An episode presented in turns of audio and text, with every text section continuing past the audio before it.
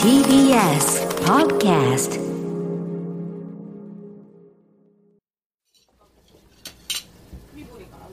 親との関係性っていうところも変わった親だよっていうね、変わった親では済ましちゃいけないななんていう環境で言うと、まあ一言で言うと泥は泥だよね。泥は泥だね。泥は泥だね。確かにね。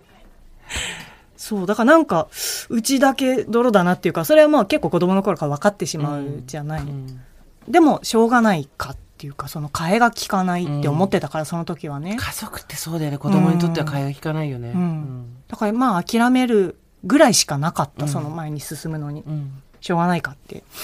うん、だから それも癖で、うん、多分諦めるが一番最善だと思ってたんだよね、うん、そのだって願っても無理だから、うん、みたいなのが、答え出すのが早いで諦めるみたいなのが早かったから、うん、ただそれが大人になってもそれを続けてると本当に何もなくなっちゃう、そのあれもないこれもないしょうがないしょうがないってやってると、うん、手持ちのカードがめちゃ少ない、うんうん、捨ててるからどんどんどんどん捨てて、ああそうか、これは私は持ってないこれは持ってないってやっていくと、うん、持ち手のカードがものすごく少なくなっちゃうってことだ。そうだからもうこれしかないよね、うん、しょうがないよねって言って、うん、そっから選ぼうとするみたいなのが、でその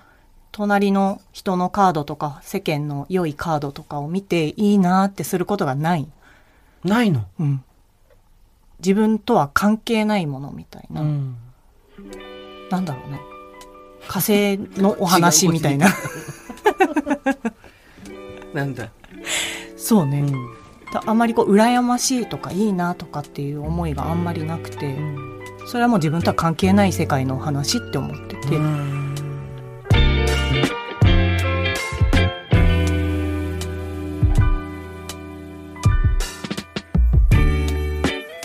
2,3 年前からですかね、いろいろあって人と顔を合わせる機会が減りました。気楽だな、これもいいなと思ってたんですけど、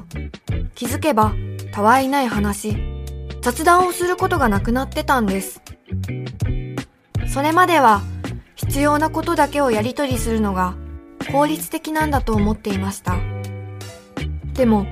不必要だと思っていたことも私には必要だったのかもしれません。失わないと気づけないことって本当にあるんですね。これは雑談の人、桜林直子とコラムニストジェーンスーの雑談番組。テーマは特にありません。喫茶店でたまたま隣に座った人たちの話が耳に入ってきたなぁくらいの感じで、さくちゃん、スーさんの話を聞いてみましょう。まあ辛くないんだよ。だからそれはやっぱ泥のやり方っていうか、うん、辛くはないのよ、その方が。いいないいな、ずるいずるい、私は何も持ってないっていう方が辛いじゃん、やっぱり。辛いね、うん、だそうしないこと、手持ちのカードでやりましょう、少ないけどみたいな書生だよね、ある種のね、うん、でその時最善を尽くしてきたけど、うん、あるところで立ち止まってみたら、さくちゃんはでも別にその時最善の選択をしてきたはずなのに、うん、もともとここに来たかったわけではなかったっていうの気づいたって言ってたじゃん、うん、そう、将来の夢とか言えないのと同じで、うん、未来に旗を立ててそこに向かって進むってやり方をしてきたことがないから、うん、その時目の前のいい匂いって進んでるから、自分がどこに行くかも分かってないんだよ、ね、で気づいたらあれこんなとこにいる、うん、なんでってなる感じ、うんうんうんうん、だ地図の上をこうなんだろうね、一覧のカウンターみたいにこう周りを見ないように味集中システムねそう周りを全然見てないんだよね、羨ましくなっちゃうからだと思うんだけど、うんうん、周りを全然見ないで進んでる。すごい、それすごい面白い。だってさ、うん、夢を持って叶えたい人も味集中システムじゃん、どっちかっていうと夢集中システムじゃん、うん、だけど同じシステムだけど、夢集中システムの人たちは目の前の味を極めるためだけにやってるけど、うん、さくちゃんの方の集中システムは何かっていうと、うん、周りを羨まないために目の前のカードだけを見るっていうことで、うん、過ごすっていうことだもんね。だったと思う、今思うとね、うん、その時はあんまり分かってないけど、分かんないけどね、だったと思うな、うん、だから行き先決めないと、うん、自分でそれこそ決めてないから、でも誰のせいにもできない自分で決めたことでしょっていうことばっかりだから、はいはいはい、大人になるとぐさってくるやつで、ね、そう、誰のせいでもないでしょ、まあそう言われればそうなんですがっていうね、うん、だからこれはそれこそ子供のためとか、うん、ね、稼ぎ、うん、生活のためとか言っても、うん、自分が行きたい場所に行けないのは嫌だなと思って、うん、単純にね、あ、このシステムまずいなって気づいたのって、うん、それこそやっぱ30代とか後半だね、もう30代後半、うんうんでこのままではまずいっていうのは、うん、今までのやり方が悪いって思ってなかったけど自分では、うんうん、でもなんか行きたいとこには行けないし、でも同じことしてたら多分同じだなと思って、うん、で、それこそしょうがない、私はこっち側だからしょうがないって言うんだろうなと思って、うん、はいはいはい、うん、ああいう風にできる人もいるけど特別だっていうことね、そうそうそうそう、向こう側にいる人を見て、あの人たちにはそういう選択肢があったと思うけど、うん、私にはないんだから、うん、しょうがないって思うってことね、そう、どこに行こうとしょうがないって思ってたけど、うん、まあ疑う力ですよね。本当かなすごいね。疑う力がめちゃくちゃポジティブに作動する時がたまにあるのがめっちゃ面白いよね。そう。こっちは全てに使ってるんだけどね。そう。だからそこにも使う。そこにも使う。うん、本当かな？本当かな、うん、なんか嫌なんだけどっていうのが、だ嫌だっていう気持ちと疑う力が両方多分強くて、嫌なんだけどどうにかできないかな。やり方は変えられない。うん、今更未来に旗立てるやり方は多分できない。うんうん、けど、なんかこのなんだろう、行くとこ本当に自分で分かんないみたいなのは嫌だなと思って、ただその唯一未来をいいものだと思うみたいなぼんやりしたものだけど、良くなりたいとか、いい方にちょっとでもちょっとずつでもいい方に行きたいっていうのぐらいはしてもいいんじゃないかみたいな、うんうんうん、それすらやっぱやってないんだよね、それまでインザドロだとね。そうで、私まだ子供の自分以外の子供が困ったら困るからとか、うん、子供に迷惑かけないようにとかっていう良いことを選べたからまだいいんだけど、一人だったら多分できてなかっただろうなと思って、うん、さくちゃんがさ、うん、その自分にどうしたの、自分が何が嫌なの、何がいいの、うん、問い詰めてたら最後には幸せになりたいかっていう問いしか残んなかったって書いてたよね、うんうん、そうだね。幸せだ、めちゃくちゃ逃げてたよね、それ。幸せとか言ってる場合じゃないんで、うん、みたいな。ああ、目の前の生活があるからってことね、うんうん、そういうのは天上界の人の考えることで、うんうんうん、幸せとかそういうことはないんですっていう話、ね、それどこじゃないんですって顔してたんだよね、うん、ずっと、うん、でも今から思うとそれは逃げだったんだ、多分ね、うん、見ないようにしてた、やっぱり考えてもしょうがない、きっとないからみたいな、うんうん、切ないけどそうやって生きてきたんだろうね、自分を守ってきたんだろうね。そうだね、自分を守ってきたことが結局呪いになってたっていうの気づいた時のガビンったらないね、ないよ、ね、でも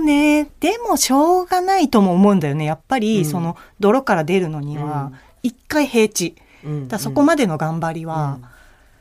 やっぱりしょうがないんだよね、最初からそれじゃあ幸せになりたいみたいなことが思えたかっていうと、多分無理だから、無理だよね、ちょっとジャンプが激しすぎるよ ね、ちょっと泥の中でジャンプできないよね、沼にはまるよね、泥ジャンはね、泥ジャンはまず臭いし気持ち悪いけどそこそこ生温かくて、うん、別に大怪我はしないっていうところに首まで使ってる時に、うん、でしかもほらなんていうんだっけ、水だのさ冬の力があるからさ、うん、そんなに重くないわけじゃん体が、うん、だけどいやここにずっといるのがしょうがないは違うと思って、うん、よいしょってまず重力を感じる平地に出るところまでで、うん、めっちゃ大変だもんね、ね、うん、それが多分平地にようやく上がったなっていうのが多分33、4じゃないかな、うん、やっとなんか自分で決めてもいいかもって思えるっていうか、うん、そこがまさに許可で解く方法なんだよね、だと思う、うん、自分にはないと思ってたししょうがないと思ってたことを、うん、そうじゃないんだよって言って説得するとかじゃなくて許可なんだよね、そこがすごい私作者らしいなっていうか思った、うん、許可とかね、仕組みとかね、うん、大好物だから、うん、やっぱり性格で変わっちゃ困るじゃない、その人だからでしょみたいなの困るから、そうじゃなくて許可を出すとかそういう仕組みだよって考えると、あ、ならやるだけだなっていうか、思えるから、そういう考え方が多分好きなんだよね。自分に許可を出したんだ。自分に許可を出す、だ、そう思ってよし、望んでよしとか、望んでよしから始めるのすごいよね、でもそういう人いっぱいいるんだろうな。そうだね。望んでよしっていうことすら気がついてない人ってことでしょ。で、疑う力チームはさ、往々にして素直じゃないと言われる人たちだよね。わかる。それはすごいわかる。もうってカタカナでもうってなる。もうまたそういうこと言って。そう。でも素直じゃない。けど自分の素直な気持ち言うと素直じゃないなって言われちゃうみたいな、その葛藤もわかるわけ、正直なことを言うと素直じゃないって言われる、でもその素直じゃなさと、じゃあ素直な人何やってるかというと、あれ欲しい、あれやりたい、これ欲しいって言えるっていうことが素直だとしたら、そうだね、それを素直とされてるね、世の中では。そうするとその素直じゃない私たちって何が欲しいか知らないからできなくて当然なんだよね、だからその性格で素直か素直じゃないかって生まれつき決まってるわけじゃなくて、何が欲しいとかその望みを自分が知って許可するさえできれば、意外とこの先こっから素直勢に行けるんじゃないかっていう仮説を立てて、今まで子供の頃に、望んでも私には手に入らないっていうことを何度か経験したわけでしょ、多分。そうだね、で、それをはっきり経験したことを私は作者からいっぱい聞いて、あなたよくグレないで今まで生きてきたねと思ったんだけど、そこに対してそうじゃなくて望んで自分で手に入れることも私の選択肢の中に入れるっていう許可をするってことだよね。そう。難しいけどね。そう、2022年私と作ちゃんはずっとさ、土がさってずっと言ってて、それさっきの泥と同じなんだけど、土組とか泥組とかいうのずっと言ってて、作ちゃんが自分のことを、いや、土としてはさ、泥出身としては。泥とか土の、だから私はたまたま、それなりにコンプレックスがあったりとか、自分自身をマジョリティだと思えないことで悩んできたりとか、そこを自分で処理したり、解決したりしてきたつもりだったけど、でも運のいいことにめちゃくちゃな親ながらそこそこなんて言うんだろう、親から自己肯定が奪われるようなことはされなかったんだよね、っていうのもあってだと思うんだけど、さくちゃんたちが自分たちのことを土だの泥だのって、別に一番最初に言い出した別の人なんだけどねここにいない別の友達なんだけどっていう、土だの泥だのって言い始めた時に、あ、もっと手前の話だっていうのに気がついて、自分自身に対してこれが欲しい、何が欲しいっていうのを思える側の人間ではないと思ってたら、当然何が欲しいって突然聞かれても分かんないんだよね。分かんない。で、その時の素直な気持ちを言うと、素直じゃない、もっと欲しいものをちゃんと言いなよみたいなことになっちゃうわけでしょ。そこの齟齬ってすごい大きいよね。話してる人とのね。だから本当は欲しいのに欲しくないしって言ってると思われちゃうんだよね。でも欲しいもの分かってないから、素直じゃない。そうだね。すごく難しかったんだよ。素直じゃないってずっと言われ続けてきたけど、どうしたらいいか分かんなかったんだよね、やっぱり、いいことがないのは分かってる。その素直じゃないと。でもどうしたら素直な人、正直な人ってもう生まれ育ちからじゃないのって思うと、もう無理って思っちゃうでしょ、こっから先は。でもそこは私は実験をして、その生まれ育ちとか親だとか環境みたいなもので何も考えずにそのまま正直素直でいられた人が、ネイティブ素直だとすると、後からそうやって頑張って自分の欲しいもの見つけて欲を知るみたいなことを頑張って、大人になってからそのクリエイティブ素直として自分でね、可愛いは作れるってことだよね。そう。素直はなれる。素直はなれるってことだよね。根底的に素直になれるっていう実験みたいなことをしてたんだよね。なんか、じゃあどうしたいのって問いかけるってことなんだけど、やることはそんなに難しい実験をしてたわけじゃないんだけど。じゃあどうしたいのっていうのってどういう時に自分に問いかけるの、例えば。どうだろうね。なんか、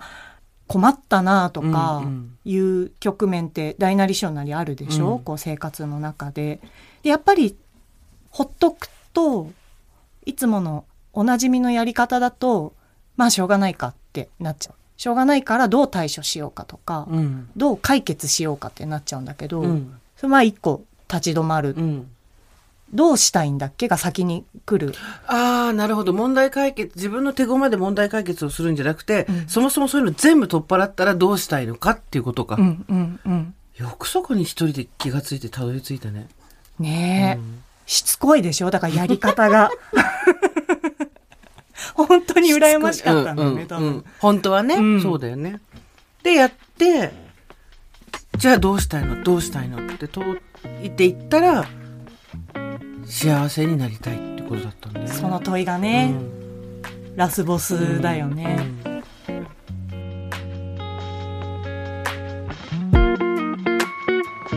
今日はここまで。明日も2人の雑談に耳を傾けてみましょう。さよなら。